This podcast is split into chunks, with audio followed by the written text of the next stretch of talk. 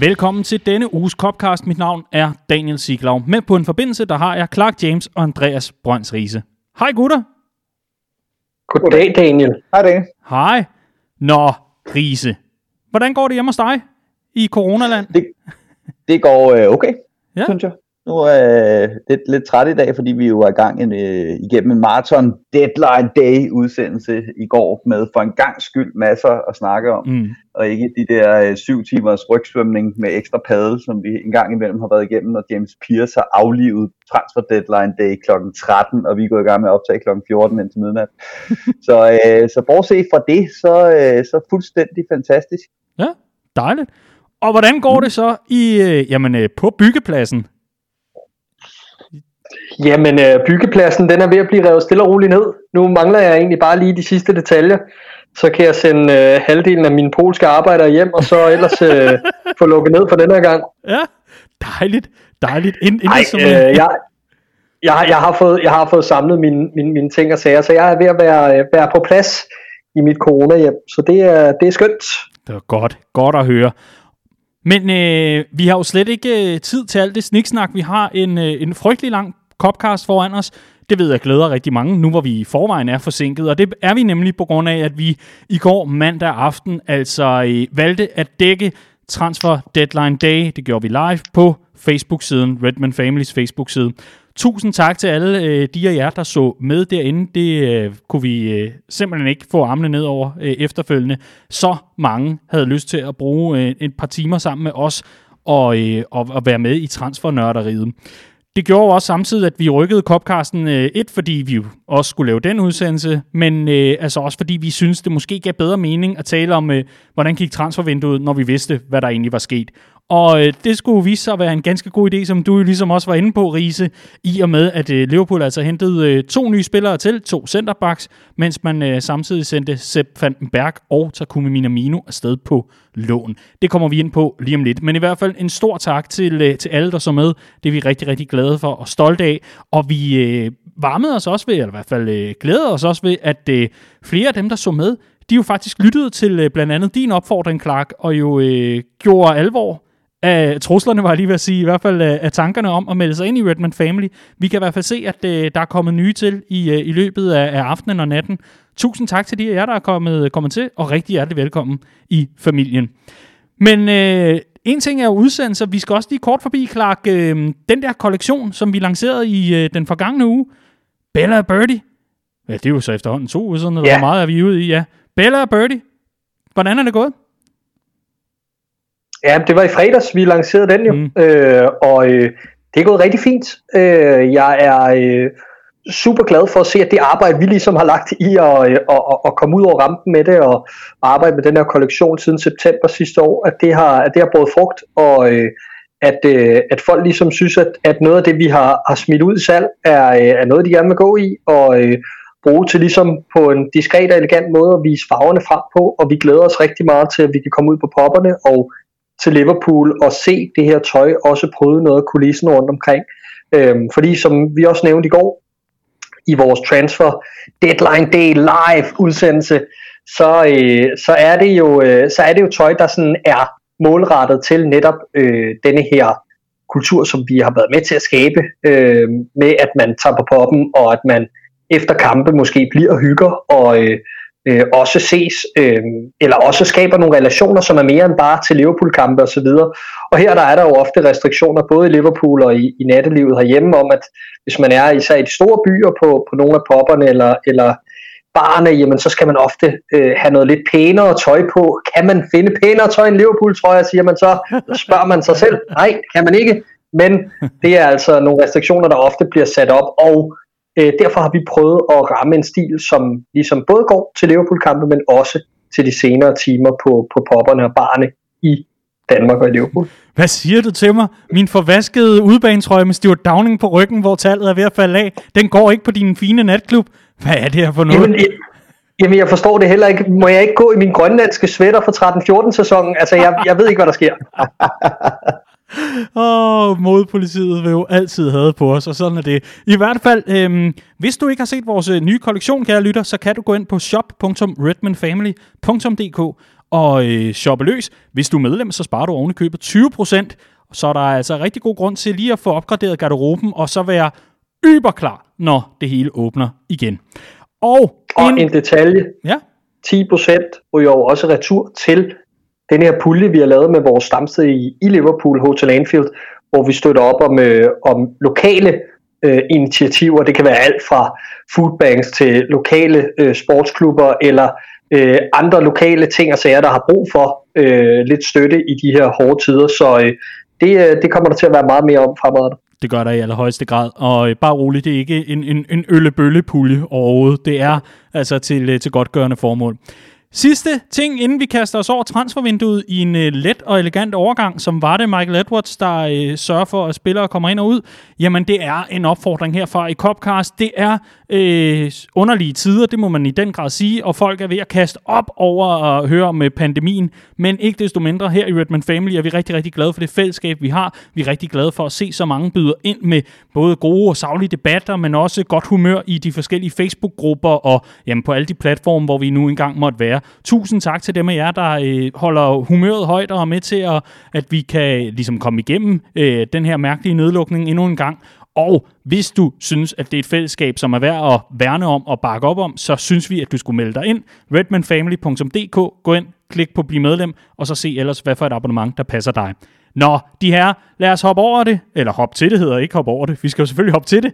Lad os øh, komme i gang med transfervinduet. Og øh, I har jo fået øh, et par opgaver øh, inden dagens udsendelse, fordi I har simpelthen fået en spiller hver sådan så at vi øh, kan være korte, præcise, men også øh, analytiske i vores tilgang. Og Clark, det er simpelthen dig, der ligger for land med øh, den øh, spiller, der blev præsenteret senest i går, altså den nyest tilkommende spiller, hvis man kan sige det. Øh, Ozan Kabak. Liverpool har hentet en 20-årig tyrkisk centerback i Schalke 04, og altså, Schalke er jo altså også et hold, der har så holdt øh, åbent hus i eget felt og ligger sidst i Bundesligaen. Kan du forstå, Clark, hvis der er nogen, der sådan klør sig selv i nakken over, at det lige blev ham, og hvad det egentlig er, Jürgen Klopp og company, de ser i lige præcis den her spiller? Ja, det kan jeg egentlig godt forstå, hvis man øh, udelukkende kigger på det hold, han kommer fra, og, øh, og, og, og den situation, de nogle gange er i. Øh, det kombineret med hans profil, som du siger, han er 20 år gammel, det virker som udgangspunkt måske som en, en urutineret løsning øh, for et hold, der er i dyb krise i den hjemlige liga, ligger til nedrykning og, og alt det her. Men sandheden er altså en lille smule noget andet, fordi det kan godt være, at det er en 20-årig spiller, men det er en spiller, der efterhånden har fire seniorsæsoner, øh, tre og en halv seniorsæson under bæltet, øh, har spillet i øh, både tyrkisk topfodbold i øh, Galatasaray, øh, har også været i VfB Stuttgart, før han altså kom til, øh, til, til Schalke 04. Det er kæmpe klubber, vi snakker om her. Det er en spiller, der er vant til at være øh, i rampelyset og øh, skulle præstere foran øh, lige i øjeblikket ikke så mange fans, men normalt store fanskare og i, i store klubber, øh, og, og samtidig i, øh, i en stor liga i Bundesligaen. Øhm, Kabak har øh, i efter øh, hvis man læser mange af de rapporter der kommer fra, fra folk der har forstand på på Bundesliga og så videre. Øh, jeg har ikke set meget til ham i, i den her sæson, men men for folk der har forstand på det siger de at det ikke er ham der er skyld i de her problemer. Han har egentlig spillet en udmærket sæson. Han har været bedre tidligere. Øh, når holdet ligesom også har gjort det bedre, det giver sig selv, men han er ikke, han er ikke faldet øh, markant i niveau og, og har spillet en, en dårlig sæson med holdet, har egentlig været en, et af få lyspunkter. Øh, så ja, jeg forstår godt skepsisen, men sandheden er altså lidt anden, og så er det altså vigtigt at tage med, som vi også snakkede om i gårsdagens udsendelse, at øh, det er en spiller, som har været en del af, af Liverpools langsigtede planlægning øh, over tid. Det er ikke en spiller, vi, øh, vi har, øh, har været desperate og fundet i sidste øjeblik. Det er en spiller, der har været på radaren før. Jeg er ikke sikker på, at det er en spiller, vi ville have hentet, hvis situationen var, øh, at vi havde flere centerbacks klar på nuværende tidspunkt øh, så er jeg ikke sikker på, at han har været en del af planlægningen her over tid. Måske var han ligesom, den, det var som om, at det var lidt make or break i sommer, hvor der kom en prissætning på på 35 millioner euro. Men nu kom der altså en mulighed for at, øh, at slå til øh, og, og hente en spiller fra en klub, der er i økonomisk kæmpe øh, ufører og i store problemer. Og derfor har man altså fået en handel, som er blot her få måneder efter, at man fik en pris på 35 millioner euro, jamen så har man næsten sikret sig en købsoption på halvdelen af det, så fremt at han gør det godt nok til, at vi synes, at vi gider at hente ham. Så alt i alt synes jeg, at det er øh, god value for money. Det er en smart signing, og det er på Liverpools præmisser. Det lyder rigtig interessant i forhold til, at det, at det hele jo faktisk bare flasker sig for Liverpool, og man jo et eller andet sted så kan sige, jamen øh, den gik ikke, kammerat, øh, rigtig meget held og lykke på, øh, på sommerens transfervindue, hvor din klub formentlig er øh, rykket ned til den tid. Men øh, hvad er dine forventninger så til ham? Altså, skal han gå ind og være en direkte konkurrent til, til Gomez, så fremt at Liverpool altså snyder pengene og køber ham fri til sommer? Ser du ham øh, sådan i langsigtet øh, Liverpool-perspektiv, eller ser du ham som øh, her og nu, og nu er han altså på prøve, og så må vi ellers gøre øh, boet op, så at sige, øh, når vi er, er færdige med sæsonen? Det er lidt en kombination, altså øh, i modsætning til Ben Davis, øh, som Riese selvfølgelig kommer ind på øh, om et øjeblik, mm. så, er, så ser jeg længere perspektiv i den her signing. Jeg ser muligheder i, at han godt kan gøre sig gældende i vores øh, centerback-hierarki øh, fra, øh, i næste sæson også og, og fremadrettet. Men det er klart, at jeg synes, det er øh, at foretrække, at vi har fået den her løsning, hvor vi kan sige, efter et halvt år, jamen har det været helt skidt, eller øh, er han løbet ind i en række skader, som han har gjort tidligere i karrieren, jamen så kan vi ligesom vurdere og sige, at vi tager ikke den risiko.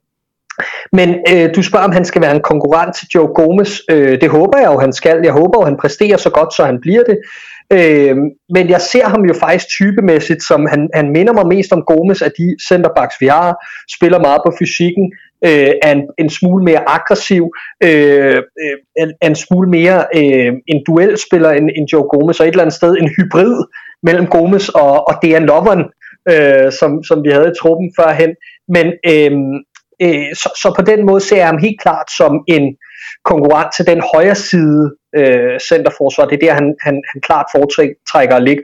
Og det er jo også det, vi egentlig mangler, når Matip er så skadet, som han egentlig er, og Gomes er det samme. Så på den måde synes jeg, at det giver rigtig fin mening, øh, også når man kigger på, hvem vi ellers var linket sammen med på deadline day. Der var det meget venstre side forsvarsspillere, og Ben Davis er jo selvfølgelig det samme. Øh, så på den måde synes jeg, der er noget balance i, i den måde, vi ligesom har, har, har valgt at gøre det på, som jeg godt kan lide. Og sidste spørgsmål, inden vi rykker over til øh, Riese, som, øh, som har øh, Ben Davis i hvert fald fået, fået det på som, øh, som lektier her i hjemmeskolen i Copcast. Øhm, Clark, øh, når vi ser på øh, Ozan Kabak og øh, i, i forhold til, der, der er langt hen ad vejen er der også andre kandidater og så videre. Altså, sad du tilbage med sådan en, okay, fedt, det er det her, vi gør, eller sad du tilbage og var småskuffet efter i går? Jeg var ikke små skuffet. Jeg vil sige, at han var en af dem, øh, som jeg vil stille mig tilfreds med at få. Øh, man kan sige, du kan jo høre, at, at vi ser jo ikke alle kampe. Vi kan ikke se alle kampe fra alle europæiske ligaer rundt om i verden, så mit kendskab er jo også relativt begrænset til den her spiller. Mm. Jeg har læst analyser i, i hovedbetal, siden vi blev linket med ham i, i, øh, i, i sommervinduet. Men, men jeg har ikke set ham meget selv, og sådan er det jo med mange af dem her. Man danner sig et indtryk ud fra få kampe. Men ud fra de få kampe, jeg har set med de forskellige spillere, så var han måske en nummer... Han var nok nummer tre på den liste. Jeg vil gerne se den Sven Botman øh, i, i truppen. Jeg vil gerne se en øh, Duya Chalatetar øh, fra, fra Marseille i truppen. Øh, men begge de to spiller i den venstre side, så derfor er han måske mit foretrukne valg, ud fra den præmis, at vi skulle have en højre side centerback. Vi skal over til Riese, men inden da, Riese, så skal du selvfølgelig lige have lov til at komme med en kort replik, hvis du har det i forhold til Kabak, fordi det vil være fuldstændig hul i hovedet at øh, uh, lade, lade god viden gå til spilde. Øhm, så, så hvis du har et eller andet, du lige skal fyre afsted omkring Kabak, så er det nu, inden vi kaster os over Ben Davis. Nej, jeg, jeg er fuldstændig enig i det, Clark siger. Han var heller ikke min sådan absolute øh, favorit til noget, vi skulle hente ind nu her. Men når nu det ikke kunne blive det her stensikre første valg for fremtiden til pladsen ved siden af Virgil van Dijk, når omstændighederne var, som de var, så synes jeg, at det er øh, et, en rigtig fin signing, og især på den økonomiske del og den måde, handlen er struktureret, synes jeg, at, øh, at vi nu engang har set Michael Edwards øh, det der magi. Glimrende. Og lad os så kaste os over øh, den anden tilgang. En, øh, en spiller, som kom øh, lidt ud af det blå for de, for de fleste øh, på nær Wes Williams. Sjovt nok. Nej, spøj til side. Riese, du skal, øh, du skal til at kaste over øh, Ben Davis, fordi øh, jamen champions, de skal jo selvfølgelig handle i championship. Wink, wink. Øh, det giver sig selv. Og nu henter vi så øh, Ben Davis i, i Preston. Men Riese, jeg tror, øh, jeg sammen med mange andre sidder lidt tilbage og tænker, hvem er han? Hvad kan han? Og hvad bør vi egentlig forvente af en spiller som ham? Ja, da jeg hørte det første gang, så troede jeg, det var Viborgs egen Ben Davis. Æh, det var det så ikke. Det var, øh, det var Ben Davis fra Preston. Æh, og jeg var lige så blank, som de fleste andre øh, nok øh, har været på den her øh, signing. Øh, det er jo en spiller, der kommer med et ganske fint ry for Championship, og spillet rigtig mange sæsoner i Preston, og, og er en spiller, der skulle videre, der skulle til at prøve noget nyt. Øh, kontrakten stod til at løbe ud her til, til sommer, og så skulle han ligesom øh, tage et skridt op. Øh, har været på vej til Bournemouth et par gange, det har ikke rigtig materialiseret sig, og så skulle han jo så til Celtic forlød det, øh, og at Liverpool kom ind øh, lige for næsen af en rødglødende Neil Lennon og, og snuppede ham. Øhm, der er helt sikkert langt fra Championship og til Premier League. Det er der. Øh, og Preston er jo ikke et hold, vi er vant til at se i toppen af, af Championship, så det er ordentligt købet sådan fra midten af Championship, og så helt op på den øverste hylde, han skal tage det her spring.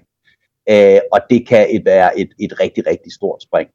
Øhm, derfor tror jeg også, man skal se det som en, øh, et, et udtryk for, hvor desperat øh, situationen er i Liverpools midterforsvar. Det, det er der helt klart et element af.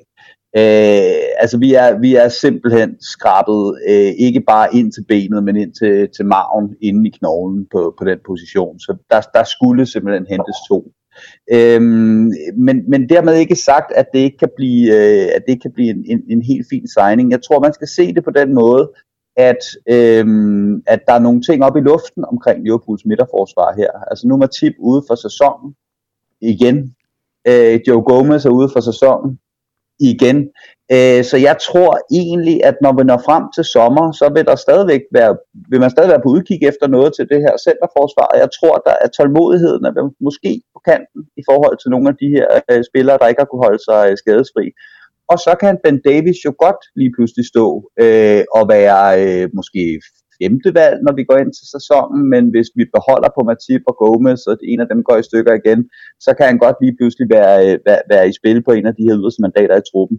Så for Liverpool giver det fint mening, ikke? Altså han kommer ind, og så, så må vi se, hvad han kan. Øh, som udgangspunkt, så, øh, så tror jeg, at, at, at hans, hans primære opgave bliver at sørge for, at Jordan Henderson spiller så få kampe i midterforsvaret som muligt. Øh, men, men lad os se, øh, når vi når til sommer, hvor er vi henne med Matip og med Gomez, og hvordan har Ben Davis gjort det?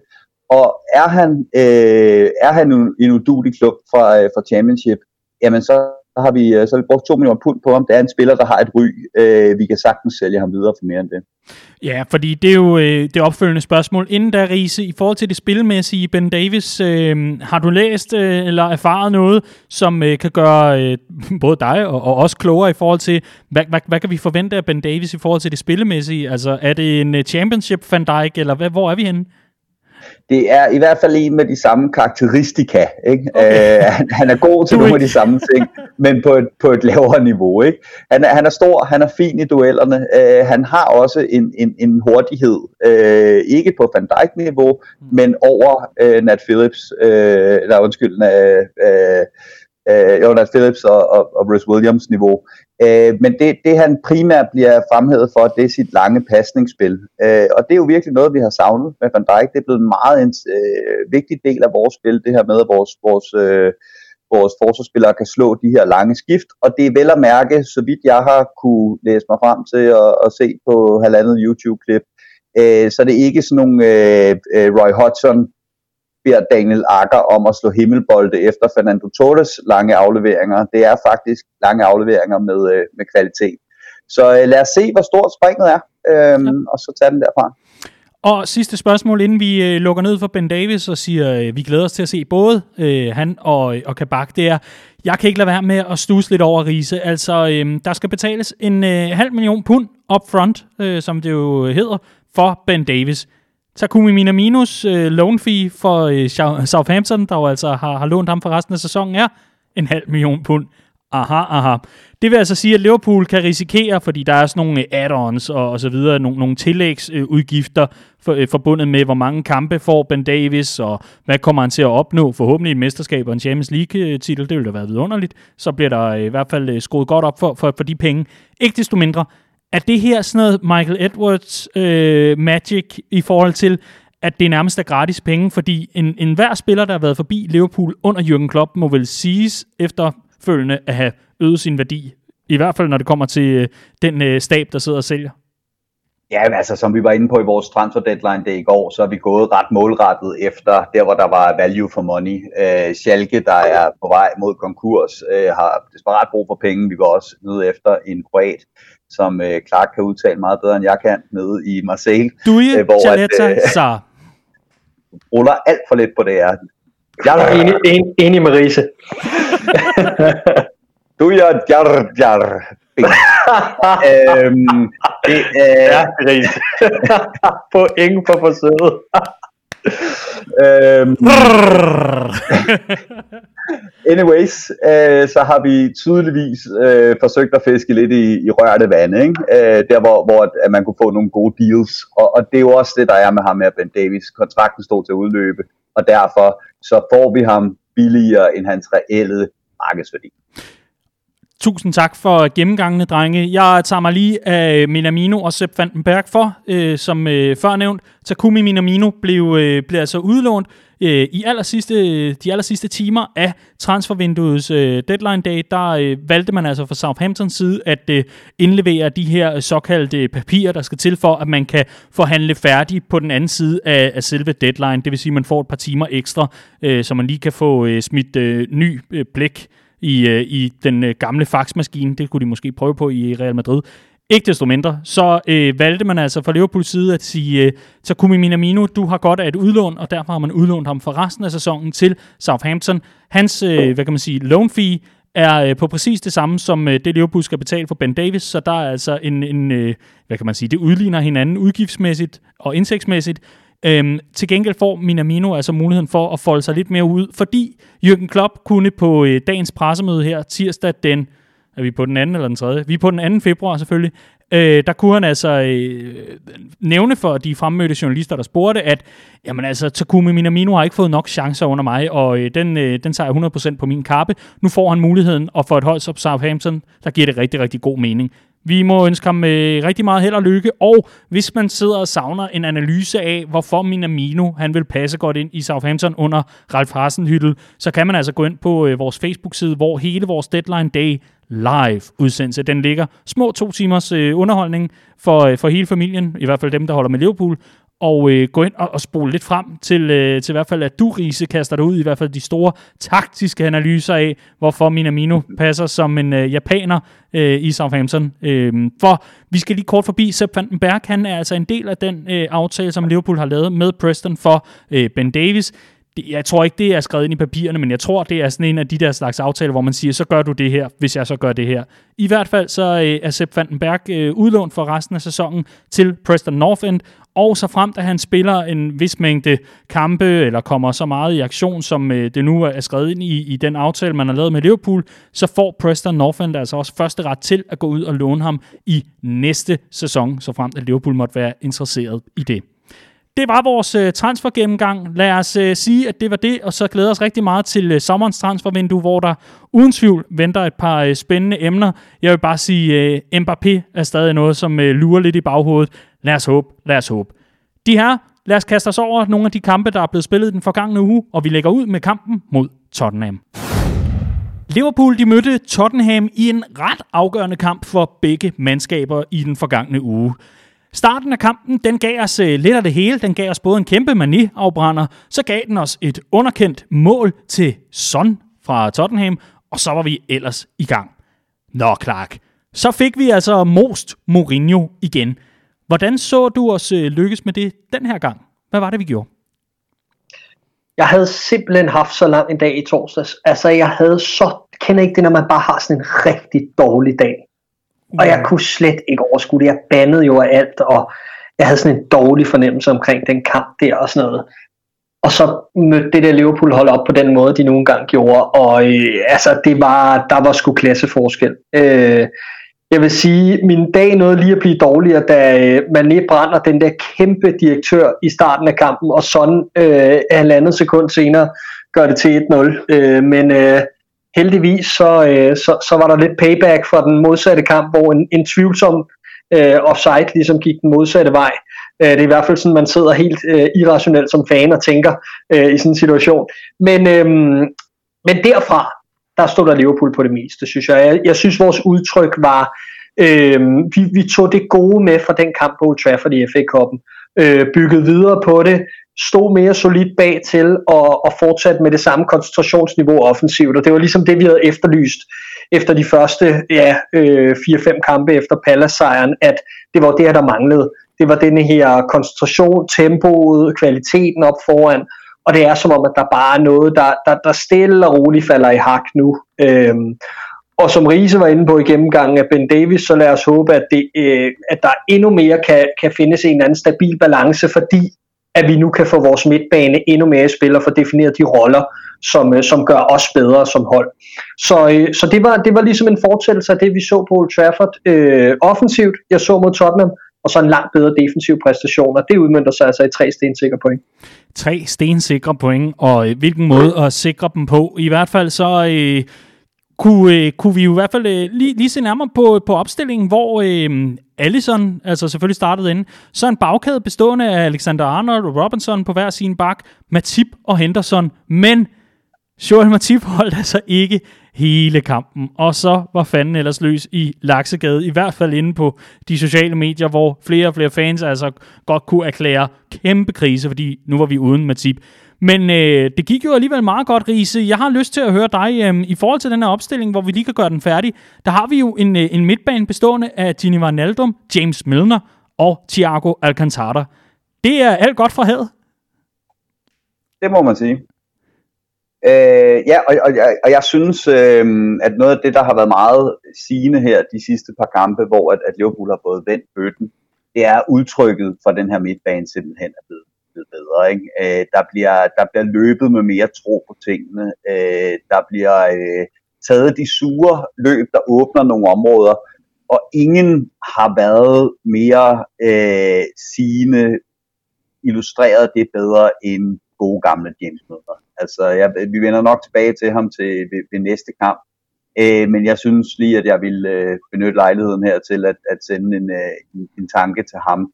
Øh, og det er, øh, jeg synes, det er ret fascinerende det her med, at, øh, at, at det her Liverpool-hold øh, har sat sig selv op i et hjørne, ikke? Øh, ved at levere så ringe, som vi har gjort det sidste stykke tid mod så dårlige modstandere, øh, så var sæsonen på vippen. Altså den var seriøst ved at smuldre mellem hænderne på os.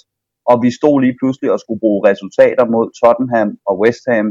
Øh, to hold, der har præsteret rigtig fint indtil videre i den her sæson i Premier League, og som er det, som vi hader at spille mod i øjeblikket. De har muligvis, øh, altså i min optik, har de de to mest negative managers i, øh, i Premier League, altså i, i forhold til spillestil. Øh, Sean Dyke har intet på Mourinho og den skotske Mourinho, øh, David Moyes. Øhm, så, så det her med, at, øh, at, at der var brug for en reaktion, og vi får en spiller, som midner ind øh, og, øh, og, og, og lave det, han gør mod United, og han så kan bygge videre på det i de to næste kampe her. Det var, det var simpelthen guld værd for udtrykket, og, og helt fantastisk.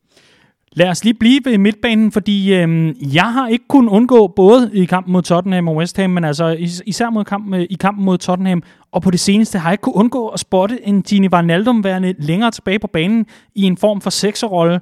Og jeg synes egentlig, det, det ser rigtig godt ud, og jeg synes, det giver rigtig god mening at få Thiago længere frem på banen. Det er noget, vi har siddet og talt om, især du og jeg, Clark. Om ikke andet, så i hvert fald inde på Twitter, hvor vi har givet hinanden fuldstændig ret i, at vi da gerne så øh, den spanske kreatør lidt længere fremme. Og jeg er ret begejstret for, for justeringen. Hvad, hvad siger du, Clark, i forhold til, øh, til Gini Van Aldum med øh, længere tilbage på banen? Fordi han er jo temmelig presresistent, som Riese plejer at kalde ham. Ja, men så, som, som vi var lidt inde på i sidste udsendelse, så, øh, så, frygtede, øh, så, så tror jeg, at Klopp har frygtet lidt, at vores spil ville gå for meget i stå, at det ville blive for langsomt, og det ville blive for indlysende, at den gyldne bold skulle komme fra Thiago, hvis vi rykkede ham længere frem. Jeg tror, det han har savnet rigtig meget i den her tid, hvor vi har manglet både Van Dijk og i store perioder også Henderson og Fabinho øh, i deres normale roller i hvert fald, det har været de her playmaker-egenskaber for dyb position. Og der tror jeg, at han satte sin, sit sidste håb på den del, til at Thiago ligesom kunne blive denne her katalysator for dyb position til at sætte Liverpools angreb i gang. Øhm, men det synes jeg også, vi kom lidt ind på sidst, at det følte vi ikke rigtig fungerede. Vi følte ikke, og det følte jeg i hvert fald ikke, at, at Thiago skal være denne her sekser, som han var i Bayern München, hvor han havde nogle helt andre øh, øh, mekanismer omkring så et hold, der ligesom var i stærkeste opstilling nogenlunde hver gang. Øh, så jeg havde savnet at se ham længere frem, og jeg synes også, det klæder ham. Øh, jeg synes også, det klæder Liverpool, og jeg synes også, at det blev tydeligt, som kampen skred frem mod Tottenham, at lige så snart, at øh, vi så får det mål, der åbner kampen, og han så bliver øh, rykket endnu længere frem i anden halvleg, lader det til, jamen så bliver han kun bedre og bedre. Og jeg var faktisk overrasket over, hvor mange løb i feltet, vi fik fra Thiago. Der var flere gange, hvor han kom i positioner, hvor at den bare skulle være trillet til ham, så har der været mål. Øhm, så, øh, så, så, så måske en, en, en lidt mere offensiv rolle, jeg egentlig havde forestillet mig, han skulle ind i, øh, var det vi så mod Tottenham, men det understreger også bare hans altidighed, og hvad han kan gøre for det her Liverpool-hold øh, i forskellige roller, så det er, det er super lovende. Ja, og, og du har fat i det helt øh, rigtige her, Clark, at Klopp han har øh, selvfølgelig ville have det lange pasningsspil fra Thiago fra dy, øh, når vi ikke har de skift fra vores, øh, fra vores midtbane.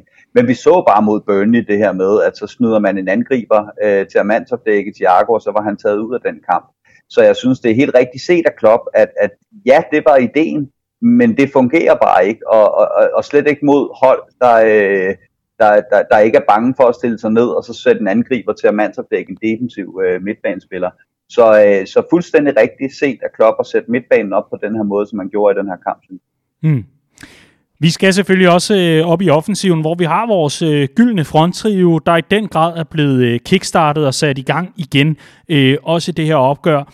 Vi har nævnt det, Sadio Mane med en, med en direktør, men, men lad os da lige nævne føringsmålet. Øh, fantastisk godt opspil. Jeg tror, det er en Jordan Henderson, der sender øh, Mane i, i dybden, som så lægger den ind, som var det øh, FIFA på, øh, på, på lavt niveau, direkte ind til, øh, til Firmino, som altså bare kan, kan tabe den ind, og så står Mourinho ellers med en nedsmeltning, der får Tjernobyl til at ligne jamen, en, en søndag i, i haven. Ikke? Øh, fantastisk mål, og så derefter så buser vi bare på. Men vi må jo også lige forbi, fordi vi skal nok komme tilbage til frontriven. Trent, han er tilbage. Hallo? Både med assist og med, med mål. Ja. Ja, men altså, øh, jeg, jeg synes eddermame, det så ud til at være, det så ud til at være øh, langt væk i gemmerne, hans, øh, hans topniveau, da vi så den Burnley-kamp for, øh, for, ja, hvad det nu, det er halvanden uge siden. To år siden. Næsten to, ja, næsten to uger siden, ikke? Øhm, og, øh, og, og så, så alligevel synes jeg godt, jeg kunne se markante fremskridt allerede øh, søndagen efter på Old Trafford. Øh, der, er stadig, der var stadig noget med beslutnings, øh, eller hele det der med, når han, når han tager en beslutning, det gik lige et halvt sekund for langsomt til tider og sådan noget, og det synes jeg var fuldkommen indstillet i den her Tottenham-kamp. Øh, det, er jo, det er jo klart, at, at når det her Liverpool-hold ikke spiller, så er det så få, det er så få detaljer, der afgør, om de enkelte spillere fungerer, især offensivt, fordi det er den der, det er bare den der øh, specielle timing, der skal være mellem trends, øh, bolde for dyb position og løbende på det rette tidspunkt og alt det her. Men jeg synes, at denne her gang har det været mere end det. Som jeg var inde på indledningsvis, så har der altså været noget med koncentrationen, der har været noget med jeg tror virkelig Klopp har talt med store bogstaver efter den her Burnley-kamp. Det er som om, at der, der er altså nogen, der er vågnet på samme tid nu. Der er nogen, mm. der har fundet ud af, at det her det er fandme alvor. Ikke? Øh, og det har klædt os, og det har klædt Trent Alexander-Arnold, og øh, han steppede op mod, øh, mod øh, Tottenham, og, øh, og, og leverede også en ganske fin kamp øh, øh mod West Ham. Så øh, ja, long may it continue.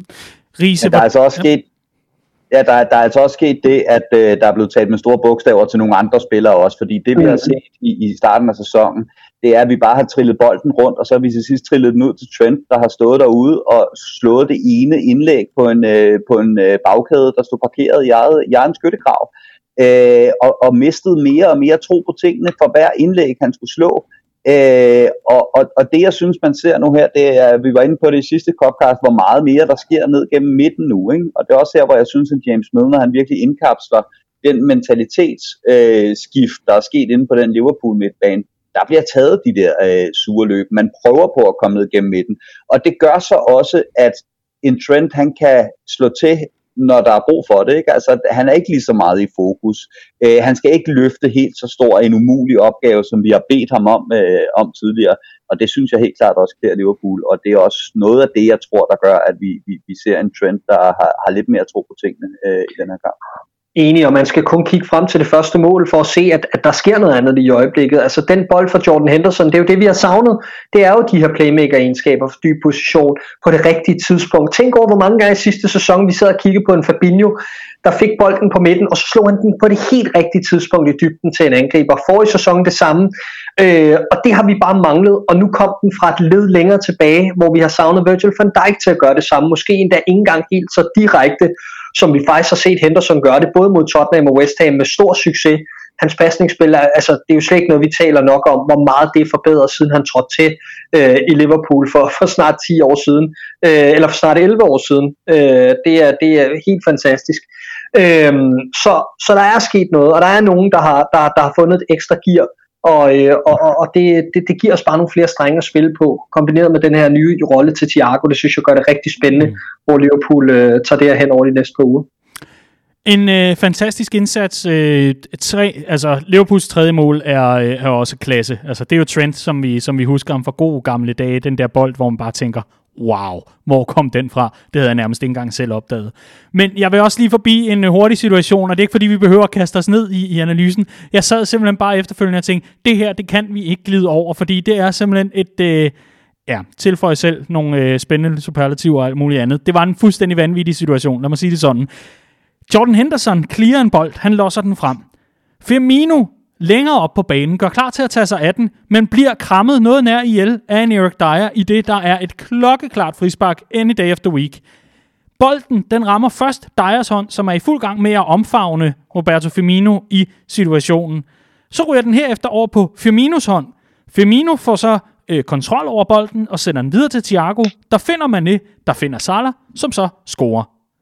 Yay! Liverpool scorer lige indtil VAR kommer, kigger situationen igennem og dømmer frispark til Tottenham for hånd på bolden på Firmino. Jeg forstår ikke den dom. Det gør jeg stadigvæk ikke. Det er jo fordi, og Riese, du retter mig, hvis jeg tager fejl, er det men øh, re- nej, regelsættet siger bare, at du må ikke gå ind og øh, kigge på øh, den hånd, der er på Tottenham i opspillet, fordi den ikke har nogen indvirkning på noget afgørende i altså noget, et mål eller et rødt kort eller noget i den stil, men det har Feminos hånd, fordi den spiller ind i den sekvens, der kommer efterfølgende. Og jeg er jo helt enig med dig, Daniel. Det er jo dybt tåbeligt, at vi ender i en situation, hvor der egentlig dømmes et forkert frispark, fordi der er jo selvfølgelig frispark til Liverpool først. Men, men og så kommer den nemlig, fordi jeg, jeg forstår udmærket, hvis man dømmer den efter, man mener, det er forsætligt, at Firmino rammer den med, med, med hånden eller med armen. Men, men, men det jeg så efterfølgende kan læse i regelsættet, og nu kommer vi, vi smider, øh, vi smider vores trumfkort ind lige om lidt, Clark. Vi smider Riese ind på banen. Men, mm. øh, men, men det jeg forstår, det er, at hånden skal være afgørende i sekvensen umiddelbart efter. Og det var nemlig den øh, justering, man lavede fra øh, dommerpanelet, mm. IFAB, eller hvad fanden det hedder, mm. øh, fra deres side, i forhold til, den skal komme i umiddelbart inden scoringen eller assisten falder. Men her er der altså tale om et opspil, hvor Firmino jo sender bolden til Thiago først, og så til Mané. Altså, som så smider den videre til, til Salah, der scorer. Mm. Altså er vi trods alt til pas mange led tilbage i forhold til den optælling af, hvor, hvornår skal situationen så være gældende fra, og så videre. Riese, nu er det din tur til at prøve at gøre mig klogere, måske også Jamen, et par altså, for at, sige det, for at sige det helt kort, ikke? Øh, jeg, jeg er en af dem, der længe har været fortaler for, at der skulle justeres på den her hånd på boldenregler. Det skulle der på den måde, at man ikke må score med hånden, om det er uforsætteligt eller ej. Øh, jeg kan huske sådan en situation med Alexis Sanchez i Arsenal, der er rundskæv og sparker bolden øh, dårligt, sparker den op på sin egen hånd, og så går den i mål. Og der synes jeg, det er helt fair, at man laver en ændring af hånd på boldenreglerne, fordi det har jo hidtil været, at det skal være med forsætning, øh, at, at man bruger øh, hånden til at man ændrer reglen til at sige, du må selvfølgelig ikke score med hånden i fodbold. Man tog den bare et skridt videre, hvilket er fuldstændig tåbeligt. Og så lavede man en regel, der hedder, at der ikke må være hånd på bolden i opspillet til et mål. Og det er så det, der bliver vurderet, at der er på Firmino her. Øhm, og, øh, og så er det det her med, hvor langt kan man gå tilbage, hvor langt er det øh, stadig opspillet til et mål, og, og, og det, det, det er man stadigvæk bare ikke helt klar på. Øh, og, og, og der har været masser af snak om det her. Ikke? Altså, der, der er blevet scoret mål i Premier League på den måde, at øh, på en dødbold har en forsvarsspiller uforsætteligt haft hånden på en bold i eget felt, så den blev losset op til Jamie Vardy, der sparker den ind. Det er et straffespark nu. Ikke? Hvis du går tilbage og ser det som i opspillet til et mål, så skal Jamie Vardy med vilje brænde den, den chance, fordi ellers er der straffespark nede i den anden ende, hvilket der ikke ville være, hvis ikke han scorede. Øh, og det er den slags ting, der sådan er helt fuldstændig, øh, altså man, det, vi har bare ikke styr på det her endnu. Vel? Man er gået ind og pillet ved nogle meget, øh, meget øh, centrale øh, ting i, i, i fodboldloven, og, og, og det har åbnet en, en, en æske her, som vi, øh, som vi ikke helt ved, hvordan vi får, får lået på endnu. Men... Og det der er udfordringen, inden jeg lige igen videre til dig, Daniel, det der er udfordringen her, der er flere, der har påpeget det her med, at Dyer har også hånd på bolden. Det er fuldstændig ligegyldigt, fordi han er forsvarsspiller. Så han kan godt have uforsætteligt hånd på bolden. Det kan man ikke som angriber i opspillet til et mål. Det er fuldstændig ligegyldigt, hvor uforsætteligt det er. Det øjeblik, der i opspillet til et mål er en angriber arm, der er i kontakt med bolden, så er der frispark. Punktum. Og det er jo helt tåbeligt. Men ja.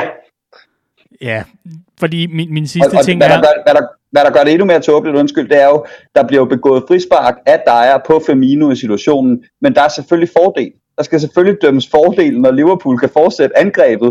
Men så, det er ikke en fordel, hvis han dømmer mig det, det, er jo så, det er jo så ikke en fordel, når Firmino har haft et uforsætteligt hånd på bolden. Så der bør jo den eneste rigtige dom i den situation, det er jo at kalde den tilbage og give Liverpool det frispark, som Dyer begår på Firmino. Men du er bare ude i den her åndssvage øh, situation, hvor du skal til at regne 15 led tilbage på grund af bare og mærkelige håndboldregler. Jamen og så ender vi i, i, i de her åndssvage øh, situationer. Og jeg, jeg understreger lige igen, jeg er fuldt 100% nede med, at den hånd på bolden skulle justeres på nogle områder. Det her, det er en tåbelig justering. Udmærket, fordi øh, mit sidste point er bare, de har selv ændret i regelsættet, sådan så at man ikke skal spole 40 minutter tilbage i kampen for at finde ud af, om der var, der var nogen, der, der kom til at ramme den, øh, og uforsætteligt eller forsætteligt, eller hvad ved jeg. Man har netop gjort det klokkeklart, at der må ikke indgå hånd i forbindelse med scoringen. Det værende assist eller selve scoring øh, umiddelbart efter. Det er ikke umiddelbart efter. Det, er jo, det her det er jo et led længere tilbage, og det er jo det, der gør det fuldstændig tåbeligt. Nå, det var dagens varhjørne her i, øh, i Copcast. Ikke desto mindre, lad os lige konkludere. Det der var, det er der sørme et godt system. Hvor er vi dog glade for det. Hurra, hurra. Et, et, jeg, jeg er lige nødt til at komme med et, et lille spørgsmål til den her, fordi er det egentlig sådan en, en ting, der vil betyde, at hvis vi tager den situation fra sidste sæson, med Liverpool mod Manchester City på hjemmebane, hvor Bernardo Silva sparker, ryger op på hånden af ham selv, over på Trent Alexander-Arnolds hånd, vi scorer i den anden ende. Vil det så betyde, at Bernardo Silvas hånd havde været ligegyldig, og vi havde kun kigget på, at Trent Alexander-Arnold, som er forsvarsspiller i den her situation, tager den med hånden, straffespark til Manchester City. Just genau, just genau. Og det er der, hvor det, Hvad den betyder har, det? Det betyder lige præcis. Øh, og det, du, har, du er bedre til kroatisk, end du er til tysk, kan jeg fornemme. ja, det er jeg. øhm, og, men lige, og, og den har faktisk været bragt op, ved jeg. Uh, Jonathan Wilson, der er med i en podcast, der hedder uh, Football Weekly, han, han har haft den op og vende med nogle, uh, med nogle, uh, nogle dommeransvarlige, der siger, at sådan skal det selvfølgelig ikke være. Nej, det skal det. det. Skal vi, Grotesk. det er så der, vi står. Nej, men altså, som i, at det, selvfølgelig skal det ikke dømmes. Men så er det bare igen det her med, hvornår begynder opspillet til et mål, når man spiller så direkte kontraangreb, som, som Liverpool gør for eksempel. Når man vågner om Øh, morgenen, det- Riese. Jamen det er det, så, så, så og, og, og det er der, der, er vi, der det, det ved vi simpelthen ikke endnu. Altså det, det er sådan, det er stadigvæk sådan lidt gang for gang. Men, men i stedet for, at det er sådan noget sund fornuft, som det var i gamle dage, når man skulle vurdere de her ting, så er det ud fra en eller anden øh, mærkværdig protokol, som ingen rigtig nu ved, hvad, hvordan skal bruges. Men det så- gjorde Martin Atkinson, da Moss han sendte videobilleder ned til ham ved banen. Og tusind tak for den klokkeklare dom, der gjorde os alle glade. I hvert fald, så er der ikke nogen, der kan tage fra os, at vi nu har slået øh, Tottenham både ude og hjemme. Simpelthen i den her sæson. Fantastisk. Og sikke nogle måder at gøre det på. Den første i overtiden, eller tillægstiden, når man vil. Øh, Firmino, hovedstød, wow, ingen havde set det. Endelig, hurra, alle jubler. Og så altså nu, hvor man øh, i store dele af kampen jo bare er fuldstændig dominerende, og endnu en gang viser, at øh, Liverpool har altså klassen. Den lurer bare under overfladen.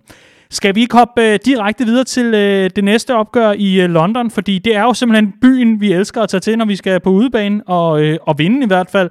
Liverpool mod øh, West Ham.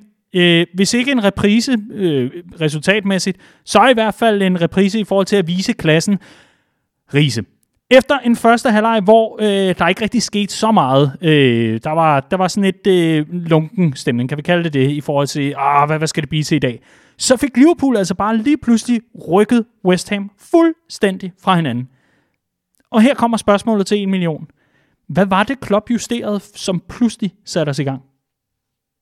Jeg tror ikke, der, man kan pege på særlig meget sådan taktisk, der okay. blev justeret. Øhm, men det der, det der skete, det var, at vi, vi så Liverpool tilbage til noget af det, vi var så voldsomt gode til sidste år, hvor vi også spillede ret røvsyge første halvleg øh, tit og ofte, og så kom ud i, i anden og satte tingene på plads. Øh, og det er det her med at være tålmodig, øh, hvor vi tidligere i den her sæson har, har igen har kunne mærke den her panik sætte ind, når vi ikke rigtig har kunne få tingene til at fungere, og vi begynder at forsere tingene øh, på, på en måde, hvor at, øh, at, at vi spiller den direkte i, i hænderne på, på modstanderen. Øh, så, så var det her tilbage til et Liverpool-hold, der var tålmodige, der troede på, at det man gjorde, det nok skulle give gevinst i sidste ende. Og så virkede det lidt som om, synes jeg, at, øh, at Antonio har den her chance, øh, som han sparker lige forbi kassen, der vågner Liverpool lige det sidste. Ikke? Der er sådan, okay, ja, okay nu, nu, nu leger vi simpelthen for meget milen. Nu skal, der, øh, nu, nu, nu skal der ske noget, og så går vi jo også nærmest direkte op i den anden ende og, og høvler den første mm. øh, kasse ind. Ikke? Clark, øh, der er jo en udskiftning, som øh, flere hæfter sig ved af den ene eller anden grund. Tager os, øh, tager os tilbage til øh, søndagens øh, skønne øjeblik, hvor James Milner øh, udgår. Eller ikke udgår, bliver skiftet ud. Ja, jamen, han blev skiftet ud lige, øh, lige inden vi scorer til 1-0. Øh, og det gør han jo af flere årsager. Jeg tænker, jeg tænker gerne, at Klopp ville have, at vi skulle tage noget mere risiko øh, med bolden i og med, at det stadig var i en deadlock, stillingen var 0-0 og så videre. Men ligeledes fordi, at James Milner havde gang i sin tredje kamp på en uge, og han er 35 år, og sidst han spillede tre kampe på en uge, der gik han i stykker i udkamp mod Brighton i november, og så så vi ham ikke i lang tid øh, på, på topniveau. Så, øh, så det havde helt klart noget med det at gøre, men det var Milner ikke nødvendigvis helt enig i, og ikke nok med det, så skulle han stå skoleret øh, foran Klopp, da han, da han gik ud, og det virkede han noget forundret over. Jeg tror, han tænkte, det her det er noget, du gør med, med U21-spillere, og ikke med sådan en som mig. Øh, det er cirka et, et halvt liv siden, at jeg skulle stå skoleret foran nogen, men, øh, men det gjorde han altså, de havde en lille en lille sådan uh, ordudveksling, og så gik James Miller ellers ud mod bænken, men han nåede ikke så langt, Nej. fordi uh, så havde Mohamed Salah ellers krøllet uh, en til to forsvarsspillere og krøllet den op i krogen til sidst, øh, og så kunne Milner ellers gå hen og sige til Klopp, okay, det var måske meget smart, at du tog mod alligevel. Så grinte de lidt af det, så det var en skøn situation. Ja, og, og du skal nok få lov til at tale videre. Jeg synes bare, øh, i forhold til øh, indskiftningen af Curtis Jones, er det i, i den her øh, henseende, øh, hvor, hvor Milner altså går ud, der nævner øh, Klopp efterfølgende på, på presmødet efter kampen, at øh, det sidste, han sagde til øh, Curtis Jones, inden øh, han, han blev skiftet ind, det var, please be active, be cheeky. Og det må man da i den grad sige, at Curtis Jones kom ind og var, hold nu op, det var da en fin måde ligesom at sige, jamen, øh, så er jeg med igen, gutter. Var Clark? Ja, jamen helt sikkert. Altså, vi ved jo, hvad der er i den her knægt. Altså, der er, der, der er potentiale til meget mere. Han, han har vist, at han nu kan være disciplineret nok og lægge, lægge meget af det der cheekiness på hylden, når der er brug for det i holdets tjeneste. Øh, indgå i, i, i Liverpools presmønstre i, i den her måde, hvor vi skal bevare boldomgangen og ikke lave noget overilet konstant og sådan nogle ting, selvom han er en anden spiller af natur. Han er en chancetager. Han er en spiller, der vinder og, og gå direkte og, og være udfordrende og, og, og, og har en, en, en umådelig stor selvtillid og tro på sig selv i, i afgørende momenter. Øh, så det glæder jeg mig til, at han tør finde frem igen fordi det så vi lidt af, da han kommer på banen her, og det er næste skridt i hans udvikling, og det er jo der, hvor at potentialet lige pludselig bliver rigtig interessant med Curtis Jones. Mm. Men øh, i, i forhold til, øh, til, til, til kampen, øh, så, så, så vil jeg sige, at øh, en helt anden helt anden udfordring end den, vi, vi var øh, øh, på torsdag aften øh, øh, mod Tottenham, fordi da man ser den her lineup Liverpool stiller op i, øh, mangler Matip, øh, mangler Mané, øh, øh, Firmino er bænket oven på en rigtig stor præstation torsdag aften, der må jeg sige, der sad jeg og var lidt skeptisk. Og det var jeg også med tanke på, at Milner, som nævnt før, startede for tredje gang på en uge. Og jeg havde sådan et indtryk af, at i dag, der kommer det til at være, altså der kommer øh, mænd eller øh, forne kommer til at blive øh, øh, sorteret for bukken. Ikke? Altså, jeg, jeg havde virkelig den der med, at det er i dag, vi viser, om det bliver sådan en mellemsæson, eller om vi faktisk kan stå distancen. Fordi vi var helt skrællet ind til benet. Øh, folk vidste godt, der foregik noget sådan lidt på, på de indre linjer i forhold til transfers, eller det fandt vi i hvert fald meget hurtigt ud af i pausen af kampen, øh, hvor de første historier om Ben Davis øh, brød ud. Men, men, men at kunne sortere det fra at sige, med det vi har nu, og, og den trup vi ligesom kender, kan vi gå ud og grinde et resultat ud, og vi kunne faktisk mere end det. Øh, jeg, jeg, var, jeg var dybt imponeret over den her sejr, og den, den gjorde mig meget, altså den, den, den gjorde mig i langt mere, øh, langt bedre humør, og langt mere fortrøstningsfuld øh, for det resterende af sæsonen, end den her Tottenham sejr. Riese, vi fik øh, en, øh, en melding på, på Twitter. Der var i hvert fald en god gammel kending af programmet, øh, fast lytter, Sane Luti, bød ind på øh, Twitter undervejs, hvor han skrev, og det var så i første halvleg, skal det siges, højst interessant diamant, vi spiller med, har taget røven på West Ham indtil videre. Så du den diamant mod West Ham, som Sane han så? Ja, jeg så den godt. Øh, det man kan sige, det er, at det ikke er en stor ændring på den måde, at Liverpool øh, er meget flydende i positionerne øh, og den måde, vi spiller på. Og, og vi spiller normalt også noget, der minder om en diamant på den måde, at Firmino falder ned og gør midtbanen til en firmands midtbane, og så rykker de to fløje i feltet og er de to angriber. Så vores slutposition, når vi afslutter angrebene, er som regel en diamant. Øh, men det, var fu- det er fuldstændig rigtigt, at, øh, at, at udgangspositionerne var anderledes her. Shakiri var bindeledet mellem midtbanen og, øh, og, øh, og to angriber. Tippen at øh, spidsen af diamanten, som man ofte kalder den. Og så var Urigi og Salah meget mere et, øh, et, øh, tomands angreb, så at sige. Ikke? Mm. Øh, jeg synes, der er, der er to ting i det. Det første, det er, jeg, jeg synes ikke på den måde, vi øh, altså bedømt på første halvleg, så synes jeg ikke, vi rykkede West Ham fra hinanden med den her diamant. Øh, det, var, det var tålmodighed først og fremmest, der, øh, der gjorde øh, udslaget øh, der. Men jeg synes, der er noget i det her med, at vi har efterlyst, at Jürgen Klopp han bruger sine spillere til det, de er, de er gode til, øh, i stedet for bare at sætte dem ind på, på positionerne i stedet for dem, de, og bede dem om at spille på samme måde, som dem, de kommer ind i, i stedet for. Og så fordi de kan noget andet, så regner man med, at der automatisk sker kreativitet, eller automatisk sker noget andet. Øh, Shaquille befandt sig rigtig fint til rette, altså befandt sig rigtig fint som, som den her frie playmaker, der lå og søgte ud på fløjene. Øh, fuldstændig guddommelig aflevering til, til, øh, til Salah. Øh, det, det, det kommer så ikke som et resultat af, af formationen, kan man sige, men bare et fremragende kontraangreb. Og så synes jeg, at vi får jeg, det, det, man er næsten bange for at sige det, vi får sindssygt meget mere ud af de var Gorigi i et tomandangreb.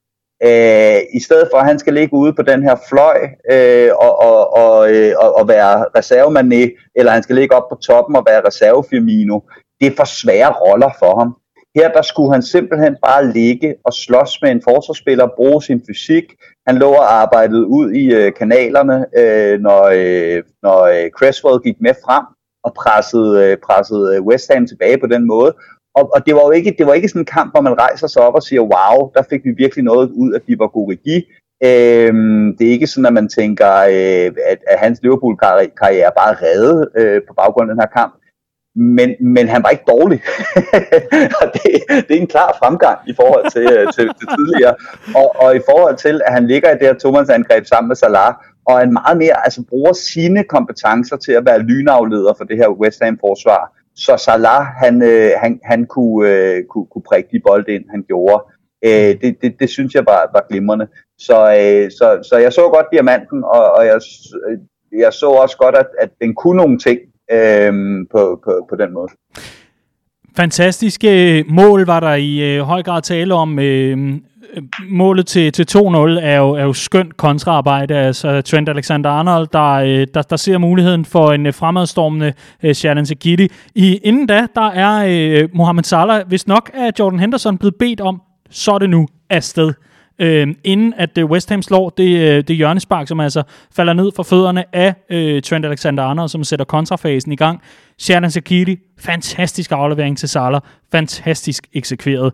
Det var sådan et, øh, der er flere, der sammenligner det med sådan noget øh, Suarez øh, lignende 13-14-ish i forhold til øh, Mohamed Salah i situationen. Riese, du har markeret? Jamen, det, det, det er to mål, øh, som vi ikke har set længe, synes jeg det her. Øh, den måde, vi scorer vores mål på lige nu, de er, det er fremragende, øh, den måde, vi gør det på, og det er, det er måder, vi har brug for at score mål på.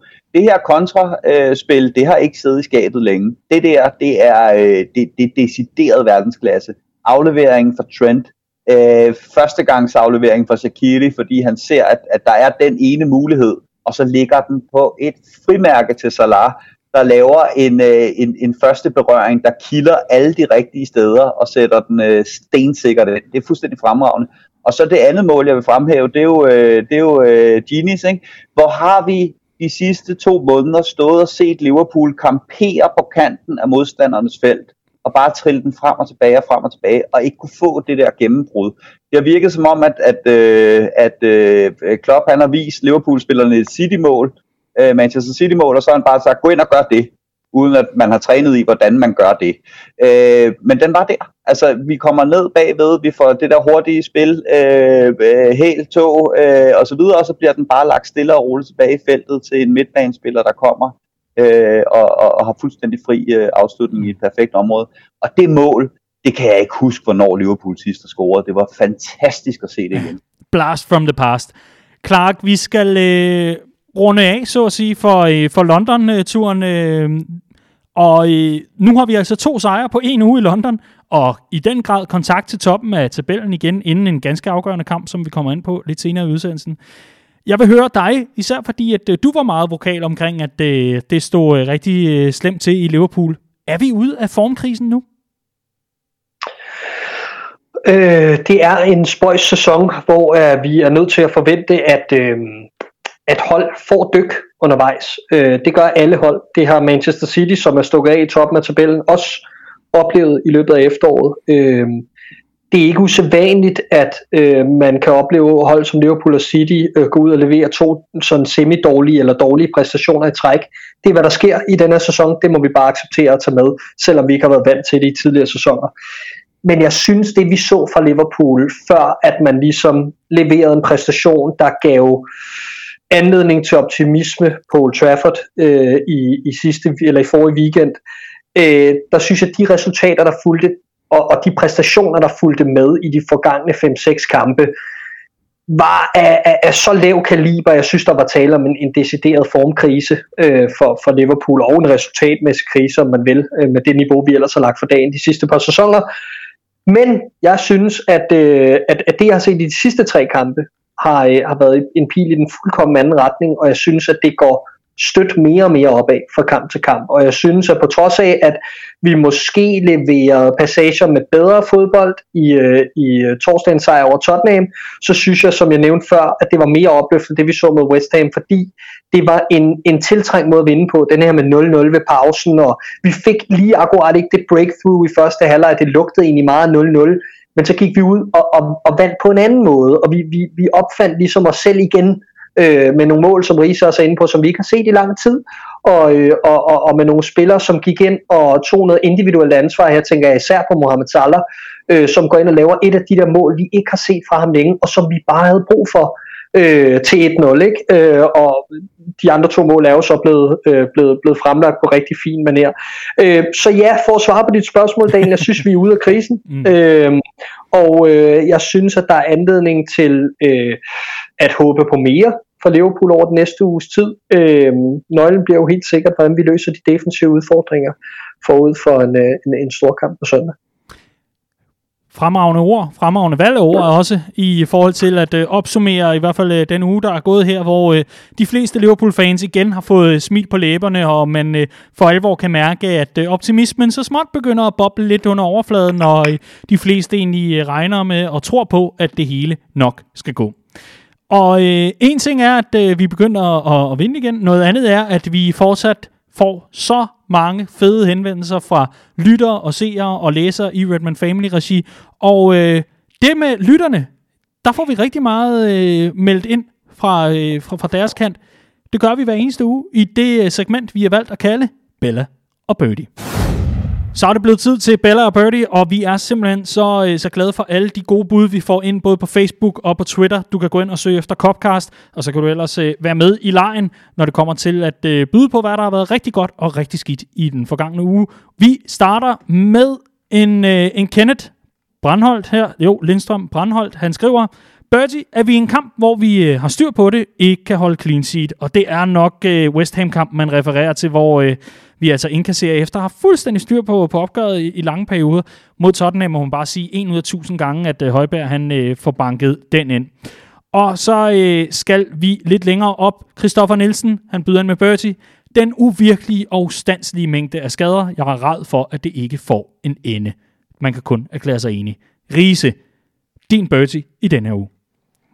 Ja, øh, jeg synes, at FSG redder den på stregen med det transfervindue, vi lige har været i, øh, igennem. Øh, det er svært at sidde her i dag efter to øh, sejre over øh, noget, der er begyndt at ligne nærmeste rivaler. Øh, og så to øh, centrale forsvarsspillere hentet på deadline dag og være sådan øh, andet end opløftet trods alt.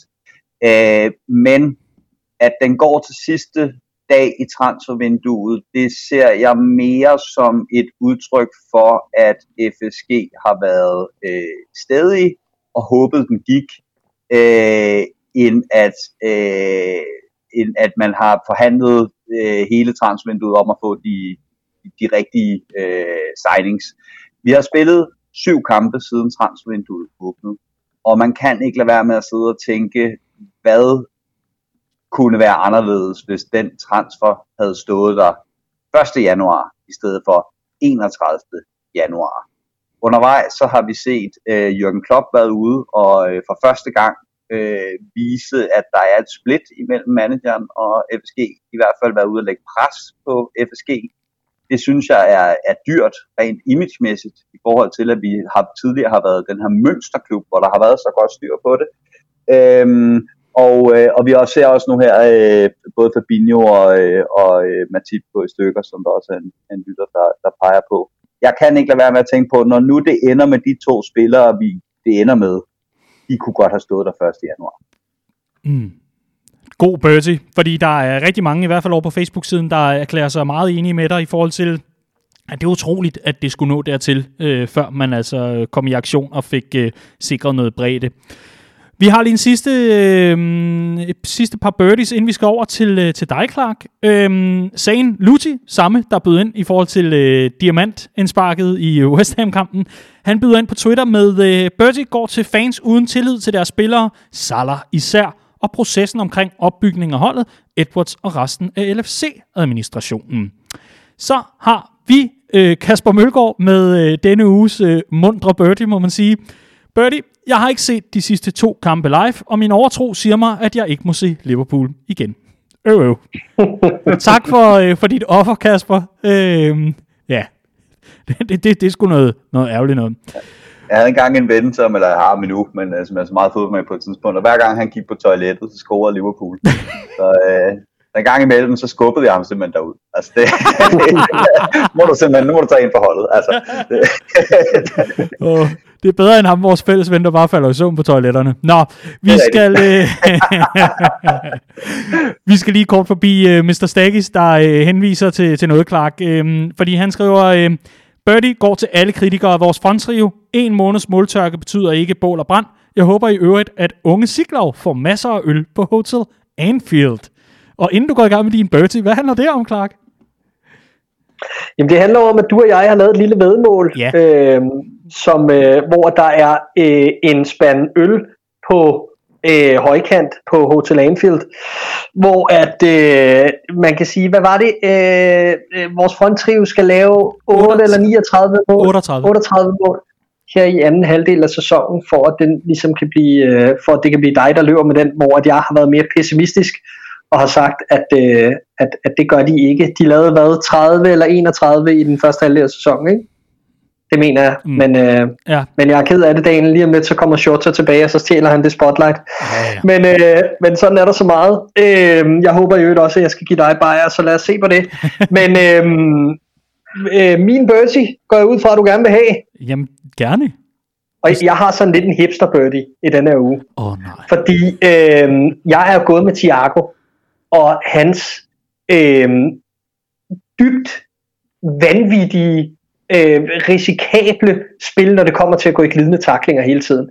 Altså, jeg, jeg, jeg, jeg forstår simpelthen ikke, jeg har set den her spiller så meget, jeg synes aldrig, at han har virket så urutineret og så febrilsk og så aggressiv på den sådan lidt urutinerede måde, som jeg har set i hans første tid i Liverpool. Det må handle om, at han ikke er tunet helt ind i sin rolle, og han bare er ivrig for at øh, for få efterladet et aftryk.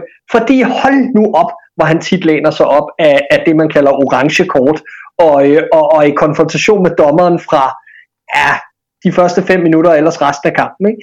Øh, jeg synes, han spiller for risikabelt, og øh, jeg synes, det vil klæde ham, selvom jeg godt på, på en eller anden måde kan, kan mit hjerte godt lide, at han viser så meget hjerte, men jeg kunne godt tænke mig, at han lige skruede 10-15% ned for det der, og, og, og brugte det hoved, som, øh, som vel er et af de bedste fodboldhoveder, der sidder på nogen i vores trup overhovedet. Efter han blev skaldet, der har du lagt mærke til, ikke? Han ligner en psykopat, og han opfører sig som en psykopat. Der er ikke noget i vejen med folk, der ikke har noget hår på hovedet, Andreas. Han er psykopat om det. vi, skal, øh, vi skal have nogle bæller, øh, for vi skal i rigtig godt humør, skal vi. Øh, Gustav Ruby, kæmpe stor bæller til Nathaniel Phillips for at træde ind og levere topniveau i en øh, i, i øh, kampen uden super meget kamptræning for inden. Den, den skal jeg lige have igen. Jeg tror, der er noget, øh, noget ordstilling her. I hvert fald kæmpe baller til Nathaniel øh, Phillips, og øh, den er der altså øh, flere, der, der melder ind med Christoffer Nielsen, også over på Facebooken.